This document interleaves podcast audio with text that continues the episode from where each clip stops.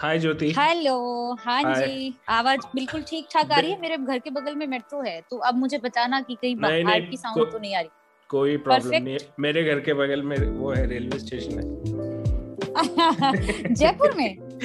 हाँ मतलब एक छोटा सा रेलवे स्टेशन है पास में। मेरा थोड़ा सा आउटस्कर्ट की हम्म। तरफ़ है जयपुर के। हम्म हम्म तो वहाँ। पे एक छोटा सा रेलवे स्टेशन है। So welcome to Anurag minus my podcast ये है पॉडकास्ट का एपिसोड नंबर तेरह। आज हमारे साथ है ज्योति यादव। आप इंटरनेट पे हैं तो ज्योति यादव को कोई किसी प्रकार की कोई इंट्रोडक्शन की ज़रूरत नहीं है। ज्योति यादव मल्टीमीडिया जर्नलिस्ट हैं। अभी द प्रिंट में कार्यरत हैं। पॉलिटिक्स जेंडर और सोशल जस्टिस के मुद्दों को बखूबी कवर करती हैं। उनके बारे में लिखती हैं। Jyoti Yadav UN Laadli media award 2020 की रेसिपियंट है।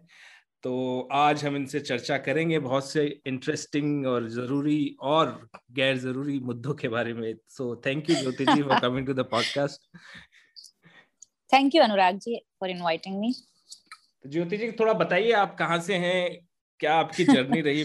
जर्नलिज्म में कहाँ के रहने वाले हैं? कहाँ पढ़ाई की? हाँ जी हाँ जी। हम्म, सो आप मेरे इंस्टाग्राम पर जाएँगे तो आपको ना एक एक लार्ज पिक्चर पता चलती है। मैं कभी गाँव में होती हूँ कभी शहर में होती हूँ। हाँ तो मैं अपने आप को उसी से डिफाइन करती हूँ कि मैं रूरल और अर्बन सेल्फ जो है दोनों मेरे जर्नलिज्म में रहने चाहिए। अ, इसलिए अब इससे इसके बाद मेरी जर्नी पे चलते हैं कि मैं रूरल बैकग्राउंड से अर्बन में कैसे आ गई एक छोटे इकोसिस्टम से बड़े इकोसिस्टम में कैसे यहाँ तक मैं पहुँच गई तो मैं हम्म। हरियाणा से हूँ और जब हरियाणा का ज़िक्र आता है अनुराग तो जो जो एक मेन स्ट्रीम मीडिया है वो कैसे पोर्ट्रे करता है the landscape of Jats the land of honour killings. और और जब कोई बाई चांस कोई लड़की साक्षी मलिक या मानुषी छिल्लर या गीता फुगाट निकल कर आ जाती है तो फिर भी हम उस हेडलाइन का पीछा नहीं छोड़ते ये फिर भी यही लिखते हैं कि मानुषी छिल्लर निकली लेकिन ऑनर किलिंग वाली धरती से निकले। तो ये अ, इस तरह का एक जो है कॉन्ट्रास्ट क्रिएट करने की कोशिश करते हैं तो मैं भी उसी धरती से हूँ लेकिन मेरी ऑनर किलिंग नहीं हुई क्योंकि अ, मेरे पिताजी मुझसे बहुत प्यार करते थे जब मैं पैदा हुई थी बहुत खुश हुए थे उन्होंने गाँव में बर्फ़ी बांटी थी और बर्फ़ी बांटना भाई गाँव में बहुत बड़ी बात होती है। हम्म, तो मैं मैं एक किसान परिवार में पैदा हुई और क्योंकि मैं महेंद्रगढ़ से आती हूँ ये है राजस्थान और हरियाणा के बॉर्डर पर एक छोटा सा जिला है जिसे हरियाणा के जो लोग हैं वो बहुत बैकवर्ड समझते हैं और है भी क्योंकि यहाँ okay. पर पानी नहीं है और जब बंसीलाल ने हरियाणा में नहरों का जाल बिछाया तो उनकी नहरें हरियाणा महेंद्रगढ़ तक आते आते खत्म हो गई थी इसलिए हम्म। महेंद्रगढ़ के लोगों को हमेशा लगता रहा कि जो जाट लीडरशिप है यहाँ की जो क्योंकि ज़्यादातर मुख्यमंत्री वही रहे हैं तो उन्हें लगता रहा कि वो हमारे तरफ़ बायस्ड है और फिर राजनीति जो है उस पर चर्चा होने लगती है कि नहीं हमारे साथ राजनीतिक पक्षपात किया गया ये हम्म। जो हमारी जो ये इसे बागड़ी बेल्ट भी बुलाते हैं ये जो हमारा पूरा इलाका है। तो हमारा अच्छा। जी। ये कहीं उसके अ, पास है क्या? गंगानगर के आसपास है क्या? किस नहीं नहीं ये झुंझुनू। झुंझुनू अलवर इस तरफ़ है ये। हाँ जी हाँ जी। हाँ लेकिन हम भले ही नेशनल कैपिटल से 120 130 किलोमीटर दूर हैं पर हम्म, हम फिर उस वो जो डिस्टेंस है ना वो बहुत असल मायने में बहुत ज़्यादा दूर हैं हम लोग। मतलब मैंने जब कमला हैरिस वाइस प्रेसिडेंट बनी थी अमेरिका की तो हम्म। मैंने मैंने सोचा कि मैं लिखूं ये बट मैं लिख नहीं पाई। तो आज यहाँ बोलती हूँ कि हम्म, कोई भारत की कोई प्रिवलेज क्लास की लड़की अमेरिका में जाके वाइस प्रेसिडेंट बन सकती है लेकिन अभी भी कोई महेंद्रगढ़ की कोई दलित ओबीसी या अंडर प्रिवलेज लड़की दिल्ली दिल्ली नहीं आ सकती। वो दिल्ली आकर दिल्ली यूनिवर्सिटी में पढ़ाई नहीं कर सकती। अभी भी इतना ज़्यादा डिस्टेंस है। तो मैं मैं कैसे दिल्ली यूनिवर्सिटी में आई? आ, मैं मैं मेरा जो परिवार है वो बीपीएल है। बीपीएल यानी बिलो पॉवर्टी लाइन गरीबी रेखा के नीचे वाले लोग हैं हम।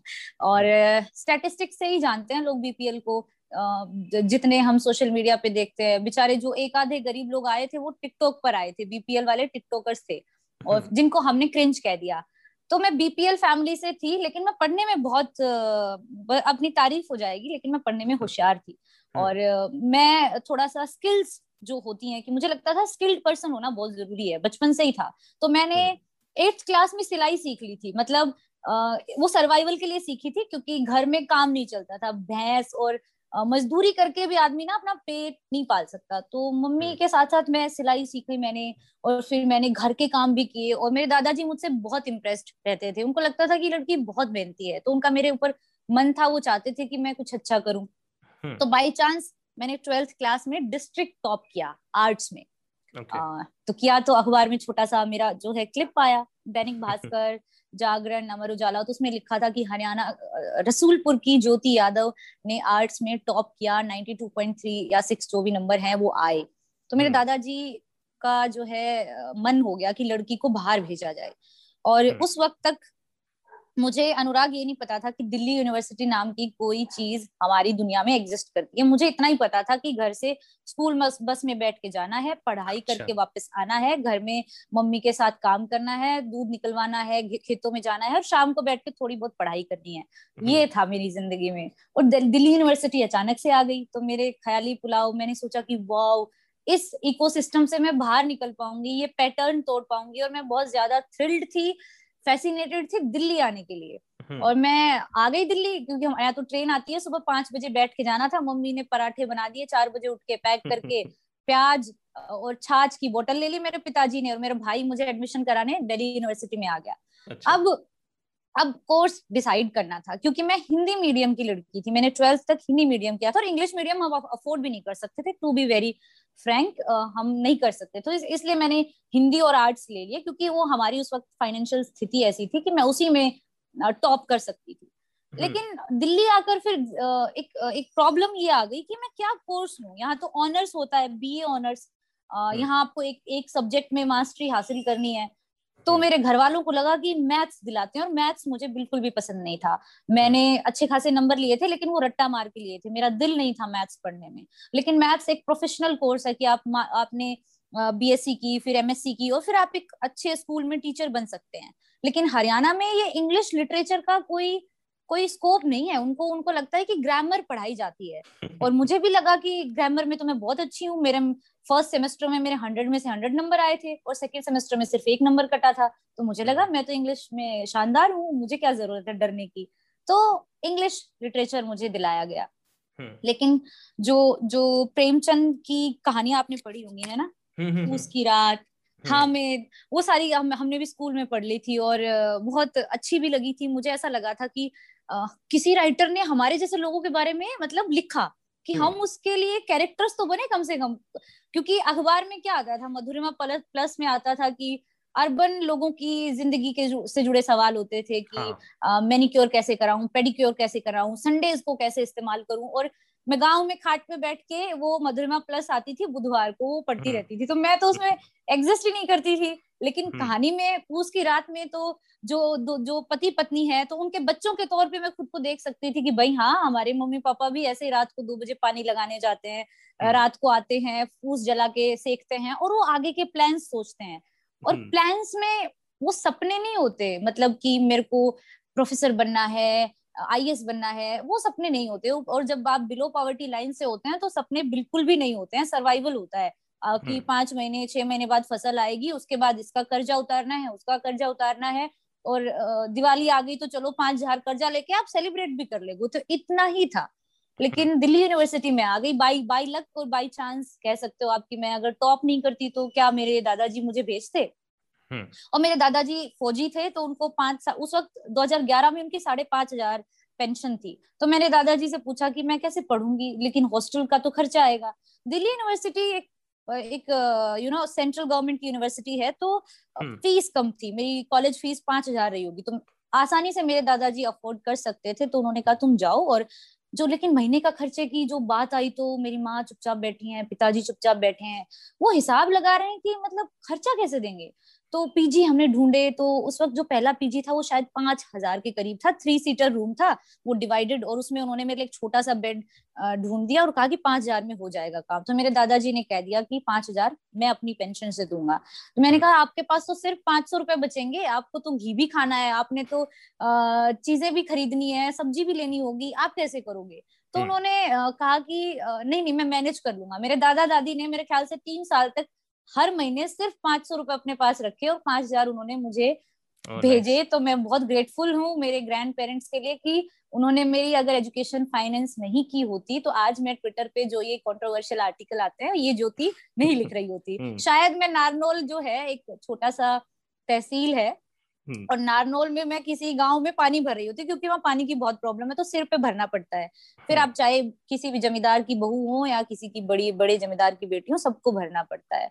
डीयू आ गई और इंग्लिश लिटरेचर मैंने लिया तो मुझे इंग्लिश लिटरेचर ने दौलत राम कॉलेज था ये okay. लड़कियों का कॉलेज था। okay, okay. हाँ जी और और जब ये जो ये कोर्स है इसमें जो जो ऑथर्स मैंने पढ़े बाहर के भी पढ़े अब आप जैसे आप अपने वीडियोस में डेरिडा फूको मार्क्स ये कराते हो ना ये सब चोचलेबाजी हमने पढ़ी। लेकिन मैं मैं मतलब आई एम ग्लैड कि मैंने पढ़ी। अगर मुझे नहीं पता होती तो मेरा जो थोड़ा बहुत भी जो जानकारी है इस इस पूरे फ़ील्ड की वो नहीं रहती। और अनफॉर्चुनेट है बहुत सारे लोग जो जो छोटे इकोसिस्टम से आते हैं वो इन चीज़ों की जानकारी के अभाव में अंडर कॉन्फिडेंट रहते हैं। मतलब ऐसा नहीं है कि डेरिडा पढ़ लिया तो भाई आपने आप टॉप आदमी है आपको सब हम्म। सब आता है। ऐसा नहीं है। बस लेकिन आपको थ्योरीज पता होनी चाहिए ना कि आप किसी बहस में किसी किसी डिबेट में आप कंट्रीब्यूट कर सकें। चाहे हम्म। उसको खारिज ही करो उस थ्योरी को लेकिन करो। आपको पता होना चाहिए।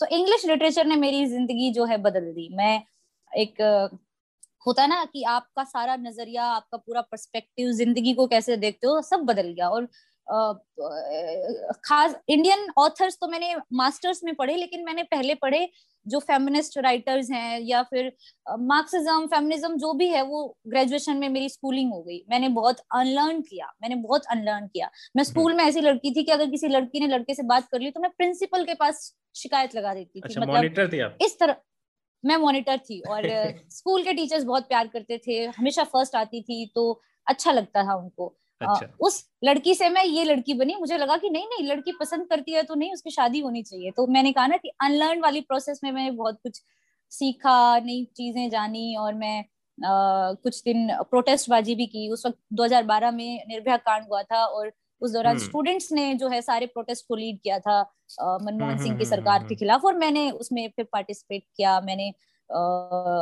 थिएटर भी ज्वाइन किया मैंने अप, अपनी पर्सनालिटी मैंने एक साल तक दिल्ली यूनिवर्सिटी में बात नहीं की थी किसी से। मैं फ़र्स्ट वेंचर से लास्ट वेंचर हो गई यहाँ कर क्योंकि यहाँ तो यहाँ तो सबने जॉन डन को सिक्स सेवेंथ क्लास में पढ़ लिया है। बिल्कुल, बिल्कुल. ओथेलो तो किसी ने इलेवेंथ क्लास में पढ़ लिया है। और मैं वो दाई शेल दाऊ ये सब मैं सोचती थी कि ये कितनी घटिया अंग्रेज़ी लिख कर गया एक तो ये शेक्सपियर है ना?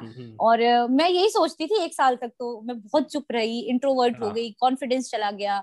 और एक क्योंकि शहर था गाँव में कभी मैंने हिंदी भी नहीं बोली थी। मतलब हिंदी बोलना भी इतना बड़ा प्रिविलेज है। क्योंकि हम्म। अगर कोई ट्राइबल छत्तीसगढ़ से आएगा उसने ज़िंदगी भर अठारह उन्नीस साल तक अपनी वो भाषा में कॉन्वर्स किया है और यहाँ हम्म। आके उसके लैंग्वेज बैरियर बहुत बड़ा है और हम्म। इतना आपकी लाइफ को इम्पैक्ट मतलब इम्पैक्ट डालता है या तो आपको अंडर कॉन्फिडेंट बना देगा या फिर आप इससे निकल के एक फाइटर बन जाओगे तो मैं सेकंड वाले में हूँ मैं मैंने हिंदी भी सीखी और मैंने इंग्लिश भी सीखी और चैलेंजेस से ओवरकम किया और फिर मैं 2016 में जर्नलिज्म में आ गई और मैं जर्नलिज्म में किसी चीज़ को रोमांटिसाइज करते हुए नहीं आई थी मैं हम्म। हरियाणा की सोसाइटी को जो गाँव की हमारी लाइफ है जो उसके नुएंसेस होते हैं हम्म। जैसे मैंने एक पोस्ट लिखी थी वो मुझे अच्छे से मैं रिकॉल कर सकती हूँ मैंने फेसबुक पर एक पोस्ट लिखी थी मैं शाम को हम्म। अपनी बुआ जी के घर में चूल्हे पे रोटी बनवा रही थी उनके साथ मैंने देखा कि शाम होते होते आदमी बढ़िया ताश पीट के हुक्का पी के घरों में आते हैं तसल्ली के लिए जानवर जो बाहर चढ़ते हैं वो भी घर आते हैं। लेकिन औरतें जो दोपहर में थोड़ी बहुत सुस्ता रही थी वो चूल्हों में भागती हैं रसोई में भागती हैं काम करती हैं। हम्म। उनके साथ ऐसा होता है। तो ये कॉन्ट्रास्ट मैंने फेसबुक पर लिखा था और उसके बाद कुछ पोस्ट और लिखी और सौरभ द्विवेदी जी का एक दिन फ़ोन आया जो एडिटर थे ललन टॉप के। हम्म। उन्होंने कहा कि ज्योति आप हमारे साथ काम करो। मैंने कहा कि क्या होता है जर्नलिज्म में? लिखना कैसे है? मुझे तो आता भी नहीं है। ऊपर से मैं हिंदी में मिस्टेक्स बहुत करती थी। मुझे तो पाँच छह साल हो गए थे हिंदी छोड़े हुए। अब मुझे ठीक से आता भी नहीं था अपनी बात को कहना। लेकिन मैं मेरे जो व्यू पॉइंट था मुझे लगता है कि हो सकता है वही उन्हें अच्छा लगा कि ये लड़की रोमांटिसाइज नहीं करती है। वो जो इंसाइट्स है ना वो लेकर आती है। तो मैं इसलिए इस तरह से मैं जर्नलिज्म में फिर आ गई। ललन टॉप। हम्म, हम्म, हम्म, हम्म। इंटरेस्टिंग एक्चुअली इसमें तीन चार क्वेश्चन मेरे अगले थे वो बट आप जर्नलिस्ट हैं तो आपको पहले ही पता था मैं क्या पूछने वाला हूँ तो आपने शायद उनके आंसर कर ही दिए। पहले ही कर दिया। एक तरह से। लेकिन चलिए मैं एक इसमें हाँ. दो तीन क्वेश्चन मैं पूछूँगा हाँ बट पहला एक हाँ. ये बड़ा इंटरेस्टिंग है कि जर्नलिज्म में जब कोई जाता है तो एक लाइवलीहुड का तो होता ही है कि एक लाइवलीहुड बनाए बट एक इसके अंदर हम्म। एक प्राइमरी इंस्टिंक्ट किस तरह का होता है जैसे कई लोग थोड़ा रोमांटिसाइज करते हैं मुझे समाज को चेंज करना है समाज के लिए करना है एक एक एलिमेंट होता है कि एक क्यूरियोसिटी होती है कि चल क्या रहा है उस क्यूरियोसिटी हम्म। को जानने के लिए एक जर्नलिज्म हाँ. काफ़ी अच्छा तरीका लोगों को जानने के लिए कल्चर किस तरह से जा रहा है वो कर रहा है तो आपका जो जर्नलिज्म हम्म। का प्राइमरी इंस्टिंक्ट क्या और, और क्या ऐसी चीज़ है जो आपको मोटिवेट करती है जर्नलिज्म को परस्यू हम्म, करने हाँ. दोनों चीज़ें थी समाज को बदलने वाला तो वो एक्टिविस्ट का काम है आप नहीं बदल सकते। हैं आप जर्नलिज्म में सिर्फ़ जर्नलिज्म कर सकते हैं। लाइवलीहुड का था। मुझे फाइनेंशियल इंडिपेंडेंस चाहिए थी। अपने घर से दूर अगर मैं यहाँ दिल्ली में हूँ तो मैं पीएचडी तो अफोर्ड नहीं कर सकती। मैं मैं किसी अमीर बाप की औलाद तो नहीं हूँ कि बत्तीस साल में भी पीएचडी करूँ और मेरे घर से पचास साठ हज़ार का जो पैसा आ रहा है खर्चा और मैं खान मार्केट में जाके खा पी भी सकूँ पढ़ाई भी कर सकूँ एंजॉय भी कर सकूँ ऐसा तो पॉसिबल नहीं था। तो सबसे ज़रूरी होता है कि आप बाईस तेईस साल की उम्र में फाइनेंशियली इंडिपेंडेंट हो जाओ। तो जो भी आज आपके सामने ऑप्शंस होते हैं आप उसमें से एक चुनते हो। तो मुझे लगा कि जर्नलिज्म में लिखने के लिए पैसा तो मिल ही रहा है सैलरी हम्म। तो मिलेगी। तो ये तो एक अच्छा ऑप्शन है लाइवलीहुड का। दूसरा था ये एक्सप्रेस करने का। तो मैंने अपने लिंक्डइन के बायो में भी लिखा है कि वुमेन लाइक मी जो ऑपरेस्ड कम्युनिटीज की हैं या फिर जो अंडर प्रिवलेज लोग हैं उनको हम्म। ऐसी जॉब्स नहीं चाहिए जहाँ पे उनको सिर्फ़ पैसा मिल गया फाइनेंशियल इंडिपेंडेंस मिल गई हमें एक्सप्रेस हम्म। भी करना है खुद को हमें अपने लिव्ड एक्सपीरियंसेस को बताना भी है ताकि हम्म। वो जो दो चार लाख लोग हैं जो हमारे जैसे हैं उनका रिप्रेजेंटेशन हो तो ये इंस्टिंग था कि मैं चाहती थी कि इस पूरे जो एक जैसी मीडिया फ्रटर्निटी है एक जैसे लोग हैं कॉन्वेंट से पढ़े हुए इंग्लिश में सिर्फ़ इंग्लिश के हैं हिंदी में भी फिर हिंदी के जो संभ्रांत और जो समझे जाते हैं वो लोग हैं तो उसमें फिर मेरी एंट्री में ऐसे देखती हूँ कि मैं उस पूरे क्लास को रिप्रेजेंट करने के लिए आई थी कि हाँ मैं ऐसी स्टोरीज करूँगी। और तब से लेकर अब तक मेरा जो फोकस है वो रहा हम्म। भी ऐसा ही। मेरी स्टोरीज भी ऐसे ही होती हैं। मैं सबसे इंटरेस्टिंग चीज़ें खोज के लाने में यकीन करती हूँ कि रूरल इंडिया में जाओ तो सिर्फ़ चूल्हा उधर बिहार जाओ तो लिट्टी चोखा नहीं बिहार में जो जो उनका जो कास्ट इक्वेशन है जेंडर वायलेंस है उस हम्म, सबको हम बाहर निकालें। तो ये दोनों चीज़ें थी मैं दोनों चीज़ें करना चाहती तो एक डी डीयू के दिनों के बारे में भी कुछ बताइए कि आपने जो ट्रांजिशन की बात कही कि एक हाँ जी हाँ जी। कि आपको लगा कि वहाँ पे सिर्फ़ ग्रामर की बात होती है बड़ा इंटरेस्टिंग मैंने कंप्यूटर हाँ इंजीनियरिंग करी थी तो मुझे लगा था गेम खिलाएँगे। कंप्यूटर इंजीनियरिंग में इलेवेंथ क्लास में जब मैंने कंप्यूटर लिया था तो मुझे लगा कि हाँ, यहाँ पे काउंटर स्ट्राइक और ऐसी गेम खेलूँगा मैं? हाँ. वो हुआ नहीं। एनीवेज लेकिन आप जब उसमें ट्रांजिशन आपने किया तो एक दो तरह की हाँ. एक लाइफस्टाइल है ना? एक तो आपके आसपास की जो लड़कियाँ थी गर्ल्स कॉलेज था हाँ जी हाँ जी। वो एक अलग हाँ. तरह की लाइफस्टाइल जी रही होंगी जैसे आपने थोड़ा सा उस पर हाँ. या कि खान मार्केट जाना और यहाँ पे करना तो आपकी लाइफस्टाइल हम्म, हम्म, हम्म। तो बिल्कुल ही डिफरेंट है और आपके लिए ये चीज़ें नहीं बिल्कुल। तो इनिशियली इस हाँ इसके बारे में थोड़ा सा बताइए और क्या वो उन्होंने हाँ भी हाँ किसी तरह का आपके प्रति किसी प्रकार का कोई सटल डिस्क्रिमिनेशन जिसको मैं बोल सकता हूँ उस तरह का कुछ हुआ? जी। तो मेरा जो महेंद्रगढ़ है वहाँ से मैं रोडवेज़ में बैठती थी अपने गाँव से दो तीन किलोमीटर दूर बस आती थी मैं वहाँ से बैठती थी और मैं गुड़गांव के इफ्को चौक पर उतरती थी। तो ये लाइफ जो है पूरी मेरी वो रूरल वाली है जो घर के बंधन होते हैं तमाम तरीके की टेंशन जो, जो भी पेट्रियार्कल सेटअप है उसमें रहती थी। और मैं इफको चौक से उतरते ही जैसे मेट्रो में बैठती थी तो मेरे सामने एक अलग ही होता था। लेडीज़ कोच में बैठी हूँ वहाँ खाने की खुशबू आ रही है वहाँ परफ्यूम की खुशबू आ रही है लड़कियाँ अपने फ़ोन में बिज़ी हैं तो अचानक हम्म। से फिर मैं उसमें ट्रांसफॉर्म कर जाती थी। आई आई मतलब मैं उस उन जैसा बन जाती थी। वन ऑफ़ देम हो जाती थी। लेकिन जैसे इफ्को चौक से उधर जाती थी तो मैं वन ऑफ़ देम वहाँ भी थी। तो दोनों लाइफ को मैंने जिया है पूरे ग्रेजुएशन हम्म। और पोस्ट ग्रेजुएशन में। यहाँ की जो लड़कियाँ थी कॉलेज में अच्छी थी दौलत राम की बट एक्चुअली मैं नोटिसेबल नहीं थी ना उस दौरान। मैं मैंने क्या नया ऑफ़र किया? एक एक टिमिड सी पर्सनालिटी थी डरती रहती थी बोलती नहीं थी इंट्रोवर्ट थी। हम्म। लेकिन सोशल मीडिया पे बिल्कुल इसका उलट। एकदम हम्म, धाकड़ हम्म। लड़की की किसी को कुछ भी लिख देगी ये तो ऐसे सुनती नहीं है। लेकिन इन पर्सन में थोड़ा सा उस वक्त ज़्यादा एक्सप्रेस नहीं करती थी और मैं अभी रिकाउंट भी नहीं कर पा रही हूँ कि क्या डिस्क्रिमिनेशन हुआ। डिस्क्रिमिनेशन नहीं हुआ एक सटल स्नबिंग सी होती है एक सटल हाँ वो वो था हाँ, वो हाँ, था हाँ, वो वो वो हम्म। लेकिन क्लासिज्म था वो हाँ, कास्टिज्म से ज़्यादा क्लासिज्म था। हम्म, हम्म। क्योंकि सारे लोग अच्छे खासे परिवारों के हैं अपने अपने यहाँ के टॉपर्स हैं फाइनेंशियल स्थिति अच्छी है तो शाम को हैंग आउट करेंगे। अगर चार लोगों ने प्लान बनाया कि हम कमला नगर जाके मैगडी हम्म। में बैठ के खाएँगे तो खुशी खुशी जाओगे। लेकिन मेरे दिमाग में तो एक टेंशन सी क्रिएट रहती थी ना कि मैं वो पचास सौ डेढ़ सौ रुपए कैसे कॉन्ट्री करूँगी? मेरे दादाजी के पास तो सिर्फ़ पाँच सौ रुपए बचे हैं। मेरे उन्होंने तो सारे पैसे पीजी में लगा दिए तो मैं कपड़े कहाँ से खरीदूँगी? मैं ये ई रिक्शा के पैसे कहाँ से भरूँगी? और घर वालों ने तो सोचा भी नहीं था कि ये सब भी खर्चा एक्स्ट्रा हो जाएगा लड़की का वहाँ जाएगी तो। हम्म। फिर मैंने ट्यूशन भी पढ़ाया मास्टर्स में एक पंजाबी फैमिली का एक लड़का था थोड़ा सा पढ़ाई में ढीला था तो उन्होंने कहा कि घर आके पढ़ाओ। तो मैं पढ़ाती थी उसको तो थोड़ी सी पॉकेट मनी हो गई। पॉकेट मनी मिलने लगी तो अच्छा लगने लगा लेकिन मैंने उसको ना पढ़ाई में नहीं लगाया। हम्म। मेरे को जो आज़ादी मिली थी जो मुझे फ्रीडम थी जो एंजॉय में कर रही थी जो लाइफ क्योंकि देखो लड़के हो आप लड़के हो आप फिर फिर भी हमसे प्रिविलेज रहोगे। हमारी कास्ट के हैं हमारे से ऑपरेस्ड कम्युनिटी के हो तब भी आप हमसे प्रिविलेज हम्म, हम्म। हो। क्योंकि मैंने गाँव में देखा था और ये मैंने राग दरबारी जो हिंदी का बहुत फ़ेमस साहित्य है उसमें पढ़ा भी था। उसमें एक था कि पुलिये के पास बैठे लड़के उस साहित्य जो किताब है मैं उससे कोट कर रही हूँ कि पुलिये के पास बैठे पाँच छह लड़के लगा रहे थे शाम को। और जब मैंने पढ़ा तो मुझे लगा कि यार पुलिये के पास बैठना भी कितना बड़ा प्रिविलेज है। हमने तो ज़िंदगी में पुलिये के हाँ। पास हम कभी गए ही नहीं।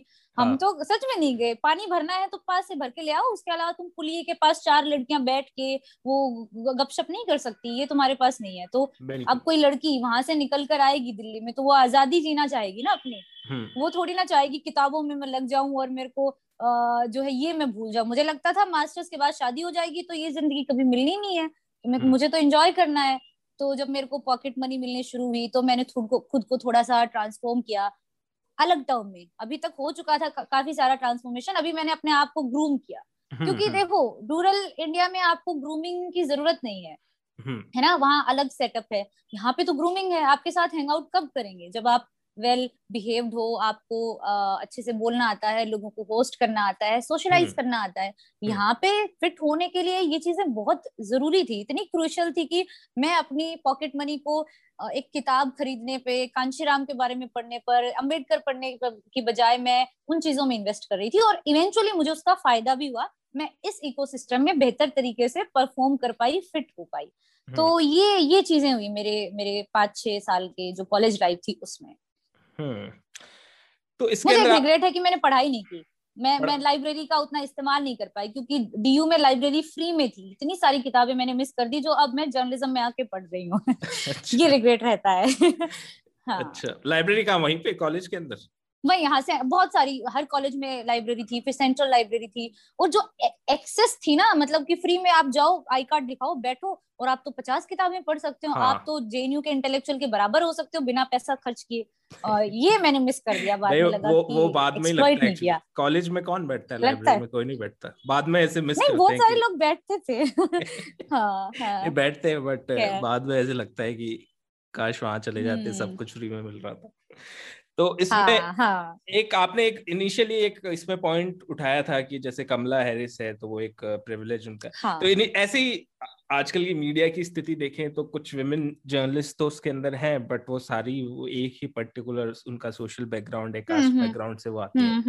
वो भी एक अच्छी बात है लेकिन वो उसको एक आइडिया ऑफ़ प्रोग्रेस मैं तो एटलीस्ट पर्सनली उसको नहीं मानता। मैं चाहता हूँ कि दलित और बहुजन बैकग्राउंड की महिलाएँ उस जगह पे ज़्यादा पहुँचे जिनमें से आप एक हो।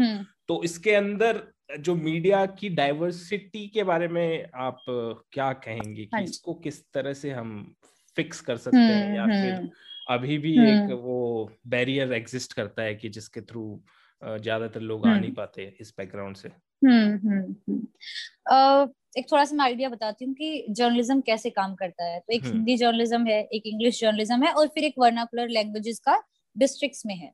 तो जो डिस्ट्रिक्ट्स में जब मैं बिहार झारखंड यूपी हरियाणा पंजाब गई हूँ तो मैं अभी तक मैं एक भी लड़की से नहीं मिल पाई हूँ जो डिस्ट्रिक्ट के मीडिया सेंटर में बैठ के वहाँ टाइप कर रही हो कोई स्टोरी तो सारा मेल डोमिनेटेड स्पेस है। लेकिन हम्म। जब आप थोड़ा सा हिंदी में आते हो और इंग्लिश में यानी कि आप नेशनल कैपिटल में आते हो या बॉम्बे या जो भी बिग मेट्रो सिटीज़ हैं देश की उसमें थोड़ी सी परसेंटेज है औरतों की। लेकिन आपने वो बात कही ना अभी कि उनका सारा जो सोशल इकोनॉमिकल कल्चरल बैकग्राउंड है ऑलमोस्ट सिमिलर है हम्म। है ना इंग्लिश में है तो मे बी कोई डिप्लोमेट की बच्ची है कोई ब्यूरोक्रेसी हाँ। से निकली है किसी के तो पॉलिटिशियन भी रहे हैं किसी के खुद के फादर एडिटर रहे हैं प्रोफेसर हम्म। के बच्चे बहुत हैं तो सेम चीज़ें हैं आपकी सेम आपने बचपन से बातें सुनी है सेम आपकी खाने पीने की हैबिट्स हैं सेम आपके कपड़ों का टेस्ट सेम है तो आप बहुत अच्छे से सोशलाइज करते हो मिंगल करते हो एंड आपको एलियन नहीं लगता वो स्पेस है ना? हम्म। लेकिन दूसरा जो जो एक आपने बात कही बहुजन कम्युनिटी के लोग या फिर बहुजन के अलावा मैं इसको जो इकोनॉमिक जो लेडर हम्म, में हम्म, जो सबसे नीचे हैं उनके लिए बहुत ज़्यादा मुश्किल है यहाँ आके यहाँ में घुसना भी बहुत मुश्किल है एंट्री करना। क्योंकि आप एक तो बिल्कुल डिफरेंट बैकग्राउंड के हो तो आप मान लो अभी आप आए राजस्थान के सबसे बैकवर्ड डिस्ट्रिक्ट की सबसे बैकवर्ड क्लास से आप बिलोंग करते हैं और आप आ गई गलती से दिल्ली में दिल्ली में जर्नलिज्म हम्म। करने आप न्यूज़ रूम के में बैठे हैं पचास हम्म। लोग बैठे हैं जो सिमिलर बैकग्राउंड के हैं आप उनमें से एक और है वो पाँच सारे बात कर रहे हैं मनी हिस्ट के बारे में कि नेटफ्लिक्स पे यार ये सीरियल देखा और इसका हीरो क्या गजब है हम्म। वो लड़की जिसने ना नेटफ्लिक्स देखा है क्योंकि उसके पास सब्सक्रिप्शन के पैसे नहीं है फ्री में जो है वो चीज़ें जो देख पाती होगी हो सकता है कि वो जी टीवी या फिर स्टार प्लस का वो जो अभी रसोड़े में कौन था वो सीरियल देखती हो हम्म। है ना? तो वो कैसे बातचीत कैसे करेगी? तो बहुत ही होस्टाइल एनवायरमेंट हो जाता है इस तरह के बच्चों के लिए। तो एंट्री लेवल पर ही जब इतना ज़्यादा हॉस्टिलिटी देख लेते हो तो आगे एडिटर बनने तक का सफ़र तो बहुत कम लोग पूरा कर पाते हैं डाइवर्स बैकग्राउंड के। तो हम्म। इससे क्या होता है? जो हमारी न्यूज़ बन के आती है जो हमारी वीडियोस बन के आती हैं जो हमारी पूरी रिपोर्टिंग का एक पैटर्न है वो मैंने अपने इंडिया में कम बात होती है लेकिन मैंने वेस्टर्न मीडिया और जो फॉरेनर्स हैं उनकी वेबसाइट्स पे देखा था। किसी ने लिखा था कि ये बहुत ज़रूरी है ये जानना कि आपके पास जो न्यूज़ आई है वो किसने रिपोर्ट की है। वो व्हाइट हम्म। है ब्लैक है वहाँ तो ऐसा चलता है रेसिज्म की बात। अपने इंडिया में क्या है? हम ये देखेंगे ना कि हथरस पे अगर रिपोर्टिंग हुई एक दलित महिला के गैंगरेप की रिपोर्टिंग हुई तो जो पीछे दस स्टोरीज आई हैं उनको रिपोर्ट हम्म। किसने किया है? क्या वो सारे अपर कास्ट थे? क्या वो सारे अपर क्लास थे? क्या थे? तो हम मेरे ख्याल से अभी हमारी ऑडियंस इतनी ज़्यादा क्यूरियस भी नहीं है ये जानने में मे भी हम्म। बाहर के लोग क्यूरियस हैं कि ब्लैक ने रिपोर्ट किया या व्हाइट ने कहीं व्हाइट सुप्रीमेसी तो उसके भीतर नहीं आ गई कहीं वो बायस्ड होके तो इस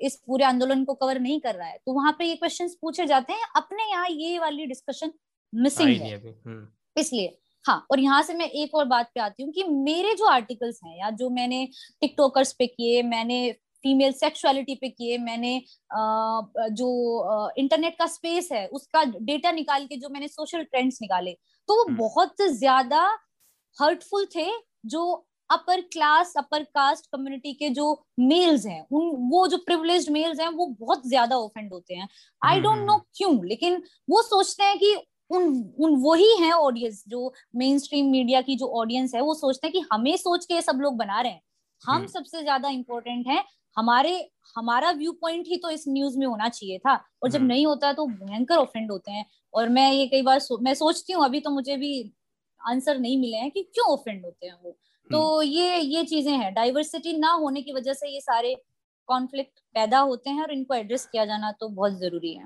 हाँ. तो आ, इसके अंदर जिस तरह की जर्नलिज्म की जो बातें आती हैं उसके अंदर किस तरह से कास्ट का एक रोल प्ले करता है हम्म, या हम्म। जो हम डेटा स्टेटिस्टिक से प्रूव कर सकते हैं कि आ, कितना रिप्रेजेंटेशन हाँ. है तो वो एक प्रकार का कास्टिज्म तो इस तरह का है जो हमें सीधा का सीधा दिखाई दे रहा है। लेकिन इसके अंदर कुछ ना हम्म, कुछ तो इनविजिबल फॉर्म ऑफ़ कास्टिज्म भी होगा या फिर जो ऐसी चीज़ें होंगी जो दिखाई नहीं दे रही होगी। एक प्रोफेशनल फ्रंट के अंदर भी और एक पर्सनल फ्रंट के अंदर भी जो शायद जर्नलिज्म से रिलेटेड के बारे में थोड़ा सा तो,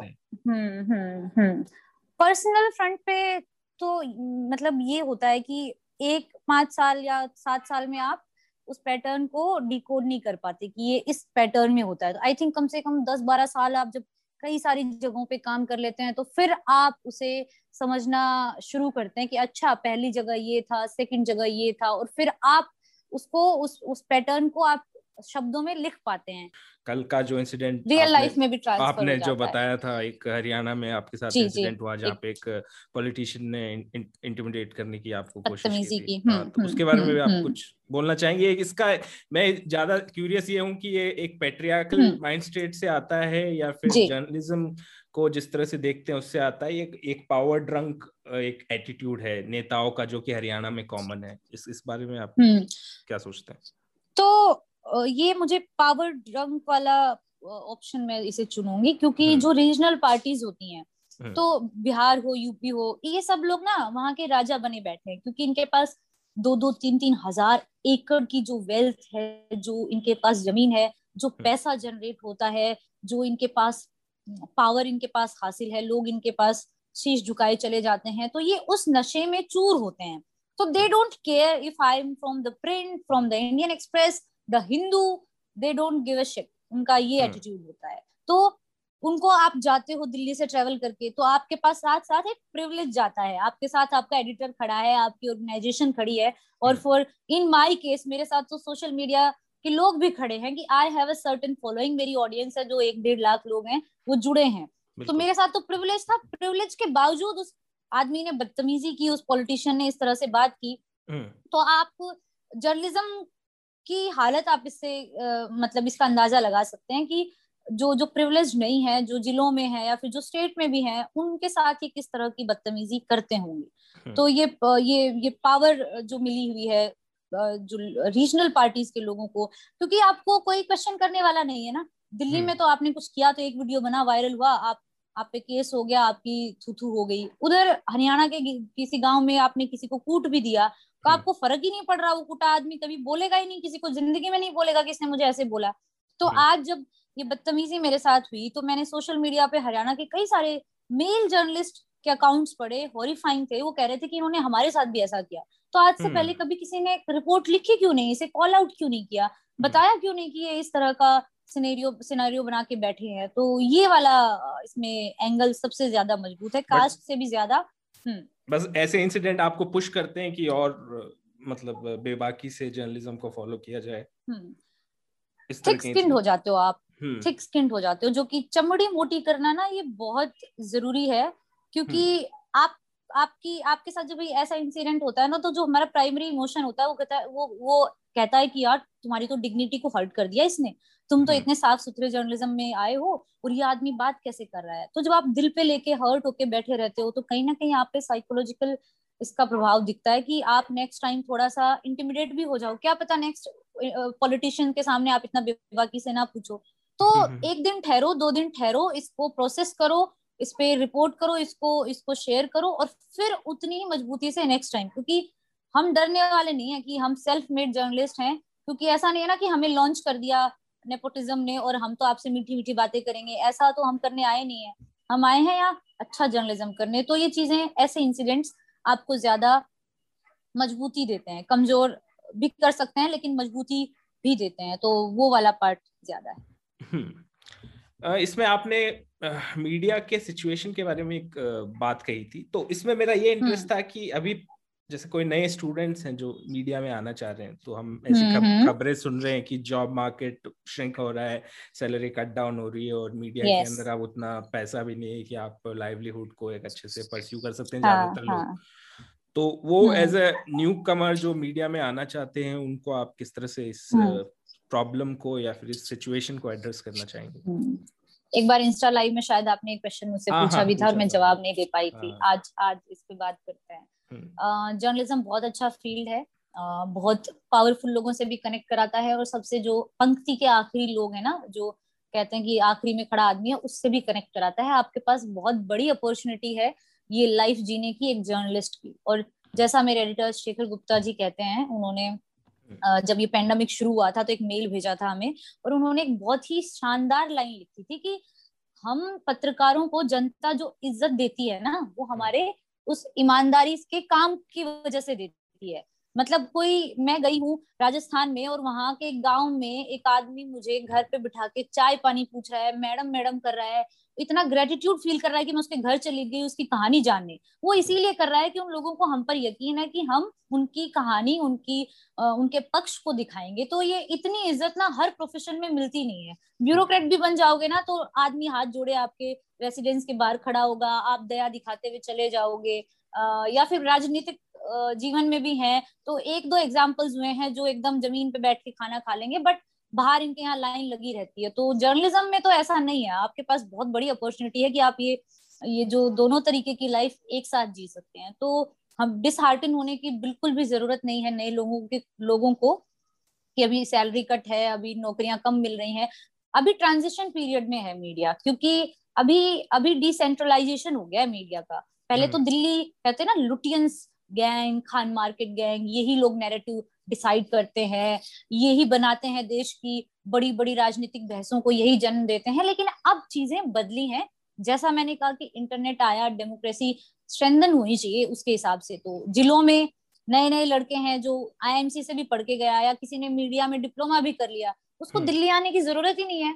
अब मैंने एक कुमार श्याम है राजस्थान से उसके साथ इंटरव्यू किया उसने मेरे से इंटरव्यू लिया मैंने उनसे उन, उनके काम को से भी मैं प्रभावित हुई इम्प्रेस हुई कि अपने गाँव में सेटअप बना लिया घर में बैठक है उसी में सेटअप बना लिया और तुमने सारी खबरें कर दी अपने स्टेट की तो कहीं दिल्ली आने की ज़रूरत ही नहीं है तो डिसेंट्रलाइजेशन होने से ये फ़ायदा तो हुआ है कि आपको अब ये ज़्यादा सोचने की ज़रूरत नहीं कि दिल्ली जाके मैं खर्चा कैसे निकालूँगा आप जहाँ भी हो हम्म। वहाँ सिटीजन जर्नलिज्म कर हाँ. सकते हो और आप कमा भी सकते हो क्योंकि यूट्यूब जैसे प्लेटफॉर्म या जो दूसरी सोशल मीडिया एप्स आई हैं क्योंकि जो कैपिटलिज्म का बहुत सारा क्रिटिसिज्म है उसको आप कई सारे तरीके से खारिज कर सकते हो लेकिन कैपिटलिज्म में ही जो नए स्टार्टअप आए हैं जो नए लड़कों ने ये स्टार्टअप खोले हैं वो हम्म। वो ज़्यादा सोचते हैं लोअर क्लास और जो लोअर कम्युनिटीज हैं उनके एम्पावरमेंट की तरफ़ अर्लियर जो एग्जिस्टिंग हमारे सिस्टम थे उसमें ना हम डॉक्यूमेंट्स में अच्छी अच्छी बातें करते हैं लेकिन पहुँचता ही नहीं है।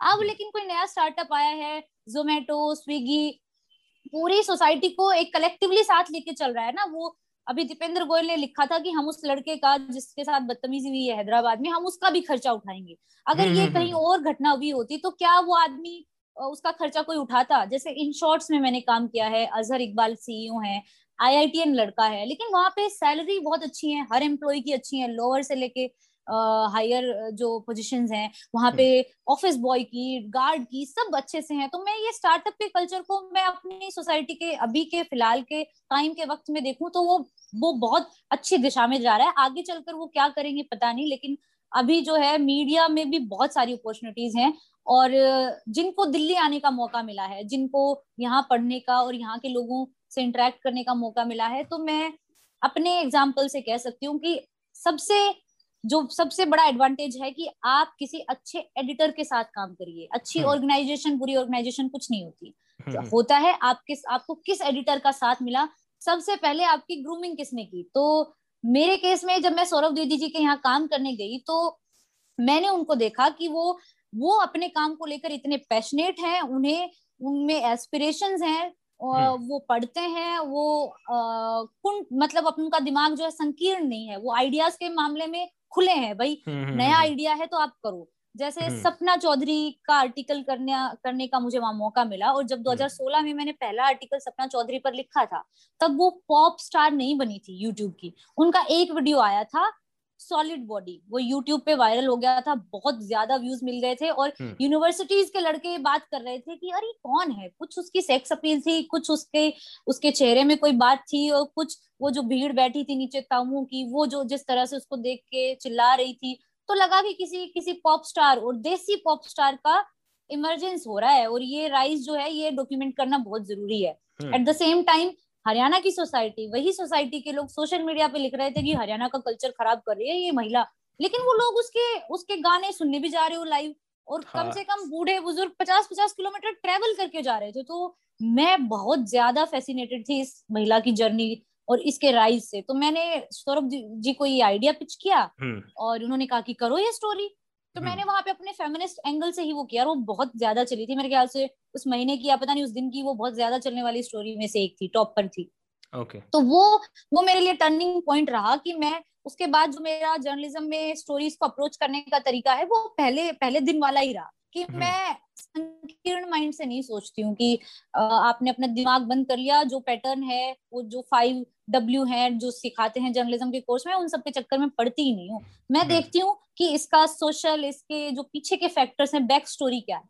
तो तब से हम्म, मैंने अभी तक की अपनी जितनी स्टोरीज हैं वो इस तरह से की हैं। तो बाकी लोग भी ऐसे ही आए खुले दिमाग से आए सारे बायसेस घर छोड़ के आए ना कास्ट का बायस लाए ना जेंडर का बायस लाए और जब खुले दिमाग से काम करोगे तो हमारी जो अभी जो जर्नलिज्म का डिग्रेडेशन बार बार बार लोग उठा रहे हैं कि ये हो रहा है वो हो रहा है वो वो चीज़ें सुधरेंगी। इसीलिए और नए जो लोग हैं उनको ज़्यादा सेक्युलर डेमोक्रेटिक ये वैल्यूज़ तो रखनी ही पड़ेंगी। क्योंकि हम्म। अभी मैंने देखा है उन लोग ना ज़्यादा उन चीज़ों में भरोसा ही नहीं करते हैं। जर्नलिज्म में भी लोग नहीं करते हैं लेकिन करेंगे तो जर्नलिज्म का उद्धार होगा जो लोग मतलब चाहते भी हैं। हम्म। आपने सपना तो चौधरी वाला इंटरेस्टिंग बताया एक्चुअली वो मैं खुद हाँ. सोचता था कि कोई इस पे स्टोरी क्यों नहीं कर रहा क्योंकि वो बॉलीवुड तो कहीं टिकता ही नहीं इस एरिया में राजस्थान में हरियाणा में हर जगह हाँ, लोग हाँ. सपना चौधरी के गाने सुन रहे इतनी बड़ी रेज है वो।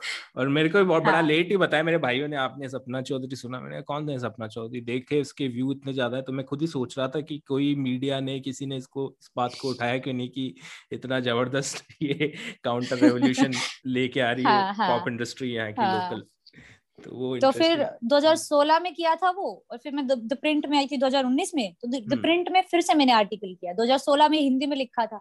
हम्म। तो आधे लोग ऑफेंड हुए आधों ने तारीफ़ की वो मिक्स्ड रिएक्शन था। लेकिन हम्म। सोचो 2016 और 19 के बीच में कितने साल आ गए हैं। इंग्लिश मीडिया को फिर भी नहीं पता था कि कौन सपना चौधरी मतलब जब मैंने आइडिया पिच किया तब भी नहीं। 2019 मैंने कहा अरे अब तो वो बिग बॉस आ चुकी है। वो स, निक जॉनस और प्रियंका चोपड़ा के बाद तीसरे नंबर पे सबसे ज़्यादा गूगल की जाने वाली इंडियन सेलिब्रिटी है। और उसका जो एक वीडियो है वो टी सीरीज़ के करोड़ों रुपए की खर्च की गई वीडियो से भी ज़्यादा देखा गया है जिसमें उसने सिर्फ़ एक नॉर्मल सा सूट सलवार पहना है जिसमें दस हज़ार या पाँच हज़ार लोग हैं।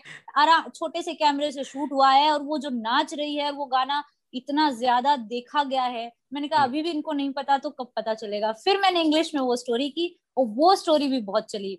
और मुझे बहुत मैसेजेस आए लोगों के कि ऐसा आर्टिकल हमने सपना चौधरी पे नहीं पढ़ा था और हमने उसे ऐसे देखा ही नहीं था।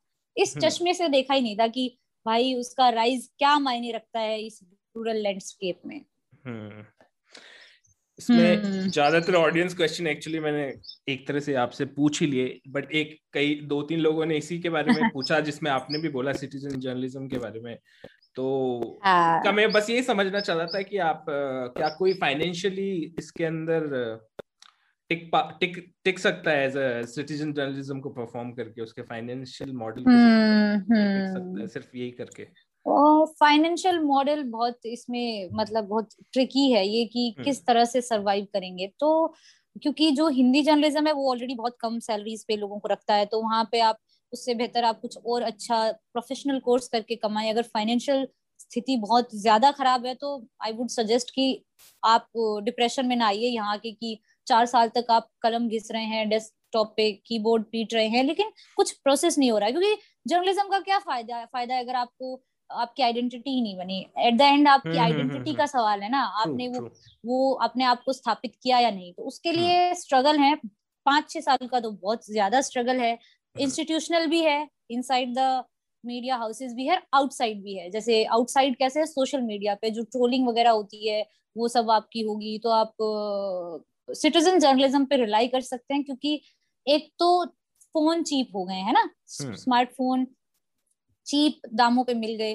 तो उससे फ़ायदा ये हुआ कि आपको कोई घर गिरवी नहीं रखना है। आप लीजिए दस हज़ार का फ़ोन और इंटरनेट भी चीप हो गया है ना?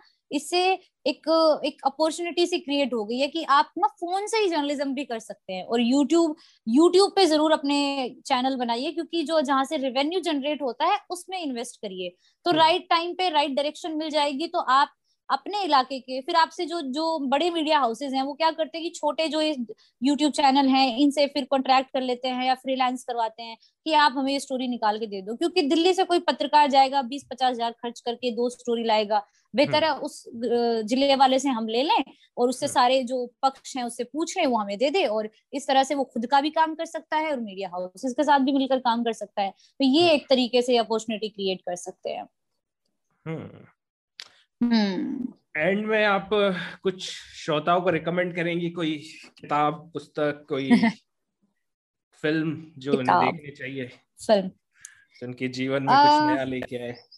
नया लेकर आए तो मुझे लगता है या तो हो सकता है मातृभूमि जो फ़िल्म थी वो हाँ, हाँ, कईयों हाँ। ने देखी होगी कईयों ने नहीं देखी होगी हम्म। ये ये जब फ़िल्म देखी थी तो मैं बहुत ज़्यादा डिस्टर्ब हो गई थी मतलब मैं उसी कल्चर से भी आती हूँ कि लड़कियों को ऐसे ट्रीट करते हैं पैदा हो गई तो छठी नहीं करेंगे उसके लिए थाली नहीं बजाएँगे और ये सब चीज़ें तो हमने फेस की हैं लेकिन जब वो जो फ़िल्म में जो दिखाया है ना जिस तरह से दिखाया है वो वो बहुत ज़रूरी है कि आप सब अच्छा है अच्छे लोग हैं कल्चर अच्छा है बहुत सनातन धर्म अखंड भारत उस सब में ना वो फ़िल्म बहुत ज़रूरी है इन इस पूरे मिथ को तोड़ने में कि अभी हम कहाँ है तो वो फ़िल्म ज़रूर देखिए। उसके अलावा मैंने पाकिस्तानी फ़िल्म देखी थी कॉलेज टाइम में अभी की नहीं है वो बोल फ़िल्म भी देखना बहुत ज़रूरी है। हाँ हाँ हाँ है ना? बोल फ़िल्म देख सकते हैं। किताब है दोनों फ़िल्म हाँ हम्म। वो दोनों दोनों फ़िल्में बहुत ज़रूरी है मैं जेंडर हम्म। के पर्सपेक्टिव से बता रही हूँ हम्म, और किताबें पढ़ो क्योंकि अभी ना और स्पेशली अगर आप लड़की हैं आप अगर आपको ये डेरिडा वगैरह नहीं पता है तो ये मत सोचिए कि नहीं पढ़ना है। पढ़िए और पढ़ के फिर अपना इंटरप्रिटेशन उसमें जोड़िए अपना पर्सपेक्टिव जोड़िए और फिर इन बहसों में कूदिए। क्योंकि ये हम्म। बहसें ना एक साइड की हो गई हैं जो जो डिस्कोर्स है। अब उसको मल्टी डायमेंशनल जो कई सारे डायमेंशन हैं उनके लिए ज़रूरी है आपका पढ़ना। तो आप अभी हम्म। अभी फ़िलहाल एक नई किताब आई है द गुड गर्ल्स ये बदायूं रेप केस पे एक इन्वेस्टिगेटिव रिपोर्टर हैं सोनिया फ्लैरो और उन्होंने बहुत शानदार किताब लिखी है। फ़िलहाल दो तीन साल में आई बेस्ट किताब है। मैंने एक रात में इसे पढ़ मैं पढ़ गई थी तीन सौ किताबों। द गुड गर्ल्स हाँ। हम्म, हम्म। ये एन ऑर्डनरी किलिंग आगे है और ये बदायूं रेप केस क्योंकि बहुत आपने देखा होगा आर्टिकल 15 भी उस पर उस उस उसमें एक सीन भी है दोनों लड़कियाँ पेड़ से टकी हुई मिली हैं। हम्म, और ये इतनी हॉन्टिंग इमेज है जो हमें छोड़ती ही नहीं है। तो क्या हुआ? मतलब इसकी बैक स्टोरी क्या थी? वो लड़कियाँ मारी गई थी खुद से मरी थी क्यों मरी थी? ऑनर का क्या मसला था? उनकी सेक्सुअलिटी क्या थी? फ़ोन और इसमें ना इस इस किताब में एक शानदार चीज़ उसने पकड़ ली है रूरल सोसाइटी की। फ़ोन की ऑनरशिप हम्म। गाँव में फ़ोन की ऑनरशिप तो लड़की को है ही नहीं। फ़ोन हम्म। मतलब सोशल इविल्स भाग जाएगी कहीं आइडिया मिलेगा किससे चैट करती है किससे बात करेगी? हाँ। किससे चैट करती है? पचास लोगों की नज़र है तुम्हारे पास छोटा फ़ोन हम्म। भी कैसे है? इस फ़ोन फ़ोन के ऊपर सोनिया फ्लैरो ने जिस तरीके से ऑब्ज़र्व किया वो तो गोवा से आती हैं लेकिन उन्हें यूपी या फिर इस तरह की सोसाइटी से वो चीज़ निकाल ली वो भी अपने आप में फिनोमिनल है।